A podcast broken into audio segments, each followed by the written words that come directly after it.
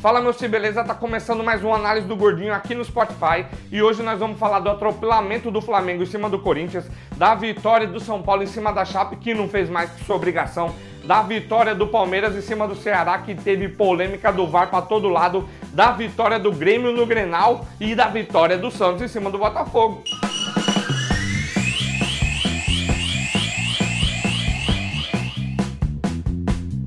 E hoje eu assisti a vitória do Flamengo lá na casa do meu padrinho Regis.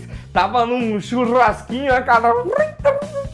Só cortando aquela carne, fez uma maminha, cara. Uma maminha no show pra nós, mas vamos, o que interessa, teve três gols de Bruno Henrique. O Mr. Clássico, o Mr. Clássico acabou com o jogo, ainda teve um golaço do Vitinho e só teve um golzinho do Corinthians. Um golzinho do Corinthians num cruzamento assim, aqui, cara foi lá, Matheus Vital foi lá e fez o gol. E o gol de Bruno Henrique, o primeiro foi de pênalti. O segundo ele, ó, só deu uma cavadinha. O terceiro ele bateu assim, que foi lá na bochecha da rede. E aí veio o Vitinho meteu na bochecha da rede. Um golaço, cara um golaço, o Flamengo já é campeão, não tem mais jeito, amigo, não tem mais jeito. E o jogo do Palmeiras, cara, foi cheio de polêmica. Polêmica no pênalti, polêmica no gol do Ceará, mas acabou 1 a 0 pro Palmeiras. 1 a 0 pro Palmeiras e o Everton. O Everton foi o grande nome da partida, além do juiz. O Everton foi o grande nome da partida que defendeu o pênalti, fez defesa difícil. Ainda teve o lance bizarro do juiz, que o cara fez a falta no Dudu e o juiz já foi pra cima dele com o cartão assim, ó, com a mão no bolso pra dar o cartão.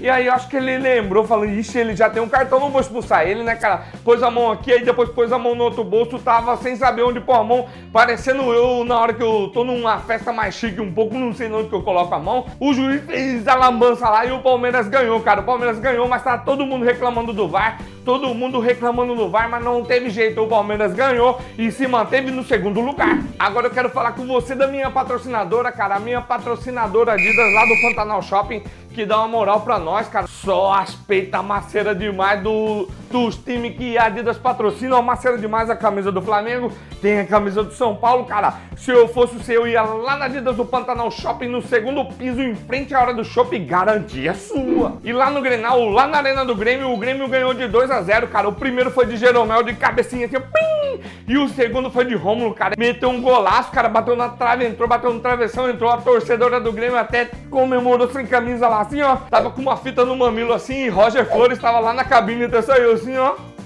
pra olhar lá embaixo pra conferir a torcedora. Cara, Roger Flores não é bestão, não, não é bestão. Mas o Grêmio ganhou e abriu quatro pontos do Colorado, que caiu pra sétima posição, que continua ainda ali na pré-Libertadores, porque quem é o sexto colocado é o Atlético Paranaense. E lá em Chapecó, mesmo sem fazer um jogo genial, o São Paulo conseguiu ganhar de 3 a 0 cara. Chegou a marcar quatro gols, mas o VAR, ó, pi, pi, pi, o VAR anulou um, o VAR anulou um e ganhou de 3 a 0 mas para mim só ganhou de 3 a 0 porque Thiago Volpe fechou o gol. Ele fez umas três ou quatro defesas difíceis que era certeza que era gol e garantiu a vitória para o São Paulo. Os gols do São Paulo foram feitos por Bruno Alves, por Vitor Bueno e por Anthony, cara. Vitor Bueno chegou na cara do gol, assim, ó, pisou na bola, passou o goleiro, passou o zagueiro assim, ó, gelado, cara. Que sangue frio do caramba, cara. Ele dominou assim, assim fez o gol. O meu coração parou. Na hora que ele pisou na bola, a bola parou, o meu coração parou junto. Mas deu certo, foi o gol. Depois Anthony foi lá, ó, correndo, cortou pra dentro assim, chutou, bateu no travessão, entrou e chorou, cara. Foi um golaço, ele tava emocionado, que ele falou que ele precisava daquele gol, ele tava precisando daquela força. E agora o São Paulo se consolidou no quarto lugar. Lá na Vila Belmiro, o Santos não tomou conhecimento do Botafogo, partiu pra cima do Botafogo e não teve dificuldade para meter uma goleada, cara meteu 4 a 1 Primeiro gol foi de Eduardo Sacha, o segundo foi de Marinho. E na virada do primeiro pro segundo tempo, o Marinho foi dar entrevista e o repórter falou: Como que é o nome desse gol, Marinho? O primeiro foi o minimice aleatório e como que é o nome desse gol? Ele falou: Não tem nome esse gol, cara. Vocês precisam me valorizar como jogador, que eu sou bom pra caralho. No final do segundo tempo, ele voltou, colocou uns panos quentes, falou que não queria ter sido grosseiro, que aquele gol não tinha nome mesmo, mas que ele treina muito, trabalha muito, então ele queria ser valorizado como jogador. E Soteudo, o pequeno notável, meteu dois gols, cara. Dois gols, um que Marinho deixou ele na cara do gol e outro que ele cortou pra cá e bateu assim, ó. Um golaço, cara, um golaço. O Santos ganhou de 4 a 1 e distanciou 6 pontos do São Paulo, que é o quarto colocado. E aqui na Arena Pantanal, cara, o time do Bragantino veio, até fretou um avião para vir para cá, para voltar mais cedo para comemoração. Mas ó, Aqui não, neném. Alex partiu pra cima do cara aqui, ó. Pum, tirou um, tirou outro, partiu pra cima do cara, chutou assim a bola. Raspou na mão de Júlio César, bateu no travessão, sobrou pra Totti que só empurrou pro fundo da rede, saiu comemorando. E no final do jogo, cara, já no final do jogo, o escanteio pro Bragantino.